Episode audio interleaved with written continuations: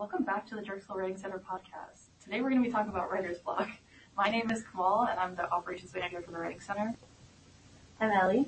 I'm Sophia. I'm Lily. I'm Sebastian. And I'm Emma. And you're going to listen to us talk about writer's block and how we get through it. When's the last time you guys remember having writer's block? Hmm. I Right now. I don't know if I would call it writer's block, but it's really hard for me to write without a deadline. Really? Yeah, like I need to like be very not very close up on like when something is due, but close enough that it's like okay, I have to do it right now or Mhm. my brain won't. I can understand that. That's how I feel about like writing for school.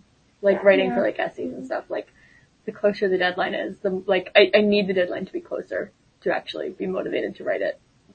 I say I'm not the type to hand it in at midnight when it's due, but the type to hand it in like a day before, like a few hours of like that day before. But I definitely can't do it weeks in advance like other people. I, I do that without the deadline, it's like unmotivating to like do the research and I'm not one to draft. Like when I write, I immediately start writing. So if I plan out a draft, a lot of times that can like be a hindrance to my writing Mhm. process. Are you saying you don't make outlines? Yeah. Yeah. Don't tell them that. The secret's out. the, the secret's out. I don't mean, know. you can make an outline. It depends. If it's Yeah. like, you know, a 15 page paper, make an outline. Yeah. but if it's like five pages, Yeah. absolutely not. I understand that. Like it's if I outline too much, because I usually don't. I'll write like yeah. I'll write like a bulleted list and be like, okay, paragraph one is the introduction, paragraph two is this, but that's it. I won't go any deeper into it. Because if I write too much of an outline, then in my mind, I've already written it and I don't want to write it again. I'm the opposite. Even if it's just like a one page paper, I will write an outline because it, like it for me it like gives me somewhere to start and otherwise I, I don't know how to start. If- And, and it's even just like yeah, like a bulleted list, but like You would hate my writing style. like I had this one paper and it was like a five page paper on like whatever we were reading. And I was like, okay, I can't do it. Like I can't concentrate. Even with an outline, I'm like, I can't think. Hmm. I work well under pressure. Same. So when I'm in like a writing slump or like writer's block, I just wait until the last minute. it's good that you know yourself about Mhm. know that about yourself though.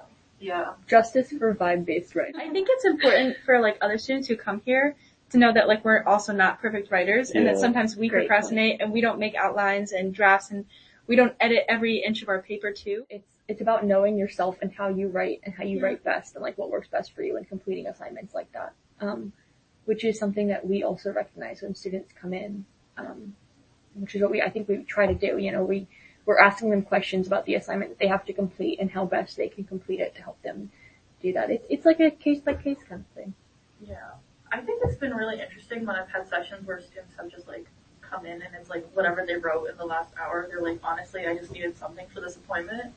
And it's kind of like, well, you already have all your thoughts here. Like, it's just a matter of organizing it. I mean, like, there is times where I'll like plan ahead. You know, I can't do, I can't just vibe check my writing for everything. um, like for work, I have to like proofread my emails a bunch to make sure I'm not spelling their names wrong or something. I do that too. Yeah, I think with professional writing and like communication, it's important to have that structure.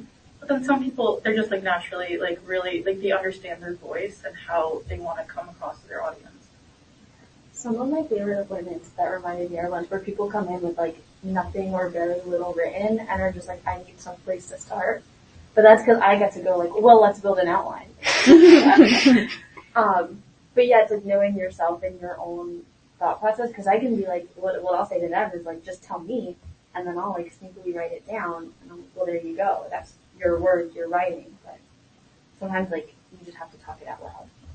Yeah. That's different than what you're saying, sorry, but that reminded No, me. no, it was a good point though. Like, um, like overcoming the writer's block is like developing that confidence and like just having, honestly, having someone tell you what you have is good. Like, just keep going with it, and then that kind of helps you like start the writing process. Something else I'll do is I'll talk to myself in my notes app and just like not talk in circles, but but not limit myself, and then I'll go back and I'll type what I hear myself saying that I liked. Yeah. I'm a big proponent of like uh, the free write method, Yeah. where you kind of just like start writing, even if it has like nothing to do with the essay. You just kind of start writing, and by the time you finish, you'll get to some coherent idea that you can run with.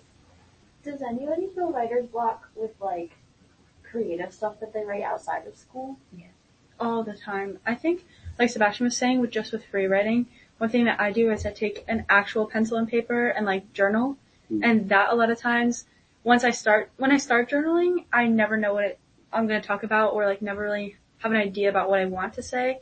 But by the end, I'm always on like some specific idea.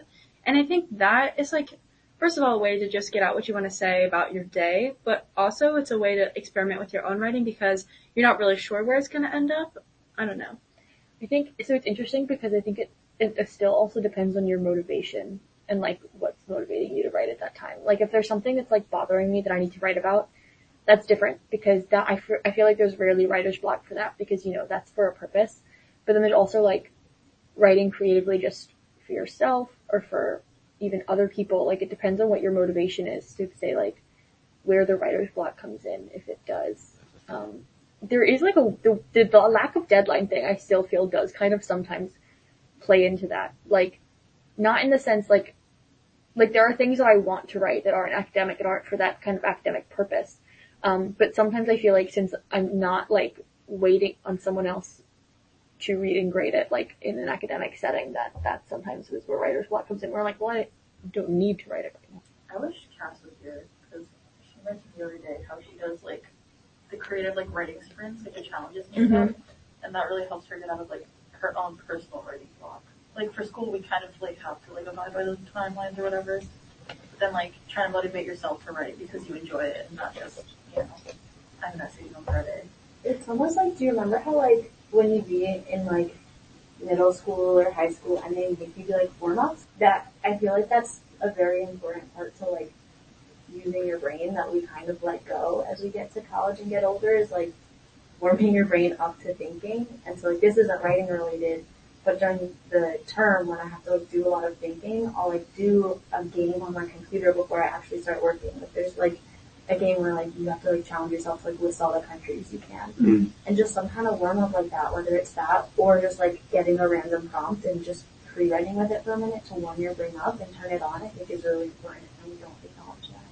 There's this TikTok account that I follow called Your Daily Writing Prompt where every day this guy, um, he's a screenwriter, posts like a writing prompt for you to do every day. And I started following it and like, I try, I've started trying to do them, like when I see them, when I come across them. And I'll just like, even if it's just in my notes app, like in a bullets being like, yeah, this is the idea that I would have done. Even if I don't actually write it, but I think that's nice and helpful. Yeah, I think like looking to like creative outlets, like I'll read when I'm like stuck in a like a creative like writing slump or whatever, because I'm like, well, I don't know what I want to say, but I know that this author like has said it in a way that's like more, I don't know how to explain it, like Coherent. yeah, like they're saying in a way that I want to sound like. Mhm. So like being able to like mimic that, which is like something we're taught in, I always mention we're 210, but like we have this like one challenge where we have to like mimic a lot of like the authors that like we read for class. Yeah. Um, what was it, like Citizen for Claudia Rankine. And we had to like do a discussion post where we wrote like 700 words sounding like her. Did it end up like doing that successfully? I don't remember because we were in the same writing class. Yeah, I think it, we both like, yeah, cause we both, I think we did a good job. Um, I'd like to think so. I remember it was like kind of hard to get to because Yeah. like she has such a specific style. Yeah. But like, we had to do something in it 210 very similarly, but it was uh, Alison Bechdel, is that her But, name? Mhm. Um, and it was like graphic novel style, and I had never written in the style of a graphic novel or graphic anything. I, I don't draw, but it was really kind of fun to like try something different like that. Yeah. It's like, it felt very creative. Wait, so did you make a graphic novel? We made like one, um, like pan, like Mhm. not one panel, but like very short, like a, a page or two. Yeah, Mm. that was a strip. that's where I think that um fan fiction becomes really interesting because like it's it's interest it's like it's first of all it's an exercise in trying on someone else's kind of writing because for the most part you know like the marker of good fan fiction is good characterization so like for the that part it's kind of like an exercise in trying to write um in maybe a style that's not necessarily comfortable to you but I also think what's interesting is that there's no you know um like monetary benefit or anything to writing fan fiction, but like people are still motivated to do that kind of writing and post it places. Um, so I think that's like an interesting exercise in just like writing for the sake of writing and writing without that kind of like extra um, motivation. Um, It's like there's no stakes and nobody's forcing you to. Exactly. It's pure creativity. Exactly. Which I think is like, it's such a good and important exercise, like, for people to do. Like, you know, cause like any writing is writing. So like, if that's what you're currently able to write, then keep writing it. The emotional payoff is like more valuable. True. Speaking of fan fiction, what do you guys think about the Mary Sue? Hmm. Hmm. I think you have some thoughts. it, so, I don't know, because I feel like inherently in criticizing care, like female characters in this Mhm. way, there is always like a small inherent like sexism to it Mhm. that comes into it, whereas like I also understand the concept of like I don't know. it's it's hard to explain because I understand the concept of like there are all these characters that are, you know, considered like kind of like cookie cutter characters, like Mhm. that are all very similar and people consider to not have much depth. But at the same time, the criticism of them like easily can become sexist. Yeah, that's a lot of what she was saying too. She was like, um, the Mary Sue has become like kind of a blanket term to just Mhm. criticize a lot of like yes, female characters. absolutely. Um, but it's interesting seeing like where the Mary Sue started because um, she was saying that it started. It actually started with Star Trek. Um, Hmm. uh, in the '60s ish.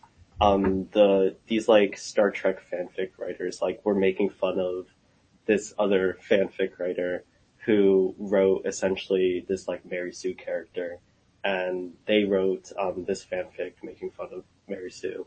Um, and that's where it actually started. And then it gained a lot of pop- popularity in like the early 2000s with like the young, you know, 14 year old girls making like self-insert OCs. It's not on like a windy. Uh, Yeah, my that I fault like. for mentioning fanfiction. No, I think that's a really important part of like to tie it back to like writer's block. It's just like be creative however you want to be. And if that's fanfiction, that's great. Yeah, it's like I don't know. We've me and Emma have kind of talked about like the idea of like a reading slump of like you know we always talk about like what is real literature. Mm. Like is a graphic novel a book? Is like you know a short poem like a book or whatever. Like It's an what- That's- audiobook of Well, yes. Which, ab- yes, Yeah. absolutely. Like it's it's if that's the way that you are most comfortable, most able to read, then that is Yeah. consi- that should be considered reading. It is the it is just a different method of consuming the same story. Like this, Kamal and I talk about this all the time. Like we get so angry about this debate because like it's it's honestly it's it feels almost a little ableist to be like, yeah, no, audiobooks aren't reading. Well, yeah, like as soon as you said that, I felt like, well, people don't say like if you like feel braille. Sorry, I don't know Yeah, like, the no, absolutely. the right uh, vocabulary for that, but like that's reading. I would assume like you don't Yeah. say like, oh, you can't read. Yeah, it's like we talked about. It's just honestly, it's like a big like the gatekeeping in like the world of reading of like what is considered reading and what isn't. That kind of all stems in like some sort of weird superiority complex. Um, it's really interesting to talk about, but we also talk about like you know the imposter syndrome then that comes with like if you're reading fan fiction versus if you're reading real books. Like, are you actually reading? Which that could be my video essay. My video essay would be fan fiction as literature, but um. But I think like to a broader point, it's like I think trying to describe the the validity of oh my god the validity of your writing can put people into a writing writer's block. Like, is my piece of content that I'm working on like is that valid when you compare it to other things? And it's like I don't know.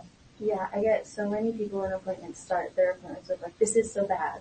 Mhm. But it's like that's, that's automatically stopping yourself in your tracks. Like Absolutely. one, it usually is very good, the people that say that. Um, but it's like, yeah, like that kind of perfectionism almost and Mhm. like pressure to, to have a very perfect writing is, is just, you're, you're writers blocking yourself. which we as we've discussed before is always like also some kind of like the idea that people have that their writing has to be perfect or good or just like the idea of what their writing is supposed to be like. Meanwhile, there's not really a supposed to be. Like that's not really how it should work. Yeah, you're pre- you're preventing yourself from like doing what you want to do. Yeah. Because you're scared of what others will think in that sense. Mm.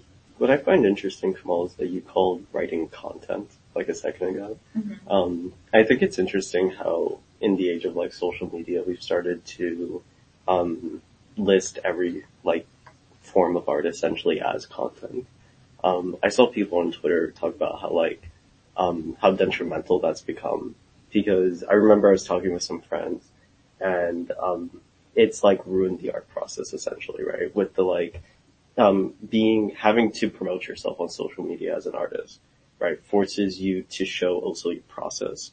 And that process, in order to appeal to it being content, now mm-hmm. has to be pretty, which is like the antithesis of what art is sometimes, you know? And on top of that, like not only does the final product have to be pretty, but the process does as well as the person who's making the art has to also be pretty. So, which just like really made a mess of a lot of like the creative process in the arts. It's like with portfolios. Like you Yeah. need a portfolio, a resume. You need something to show everyone. Yeah. But that like creating, um, I keep saying content, but creating things that you think are valid and represent you in like an accurate way. It's pretty hard to do. Yeah. So I think that's kind of what also like, I know, I like, I'm working on, I mean, I have time for my senior project, but I already can feel a writer's block for that. So it's just like the preemptive Yeah. Writer's block and preparing for the worst or the best, I guess. I think too, there's also a pressure to be original mm-hmm. and a constant like voice saying that what you're creating has already been done and a million other people could also do it. But I think the thing is that if you're the one who actually goes and does it, does the writing for like whatever prompt or creates the art, then you're the one who's done it whereas like it's just an idea floating for other people. I think like Sebastian was saying, there is like a pressure to have like a unique and pretty process to do it. But if people are criticizing the one who's like actually going to put in the work, that's like on them. And I think just too that that can also contribute to a block in your ability to create content because you just feel this constant pressure to be original all the time. And mm-hmm. like maybe your idea is not original, but it's still your story and you should still have the ability to tell whatever you want with like the tools that you have to use. Also with the age of like intertextuality and everything now, like, you know, everything is born from something else. Like that's kind of the whole purpose. You can pick a random book and you can trace like a lot of the ideas or like even the references in those books back to other books and other plays and like all the way back. Like it was a, I took a class on it once where we just like, that's what we did. We spent an entire class period like talking about Harry Potter is in an intertextual way where we took everything that's meant, like even like certain like myths in Harry Potter, and we said, okay, where does this myth come from? Where does that come from when it was mentioned there? And like traced it all the way back. Like it's a really interesting idea, but that doesn't necessarily mean it's unoriginal or not worth saying. You know, all things are kind of they all come from other things, and that's okay. I'm gonna ask everyone to do the final thoughts. Final thoughts. Yeah. Final thoughts. And what I found that at least I don't know if it's the same for writing, but for art, what I've found that helps me push through, I guess any sort of block I'm through, is actually going back to traditional like uh, motifs and artistic movements, and then simply emulating those because you know we were talking about this idea of originality, right? Like I found myself starting to make some religious art, not necessarily because I am religious, but I mean if you look at paintings of Jesus, they're all the same, but nobody criticizes them for all being the same, right? Um, so maybe going back to a source that you find personally like comforting, and then trying to like emulate that might help you push through a writer's block. I think something that I would, I would say as a final thought is that everyone has the ability to write and that they shouldn't judge their own writing based on how good they think other people write because everyone writes in their own unique way.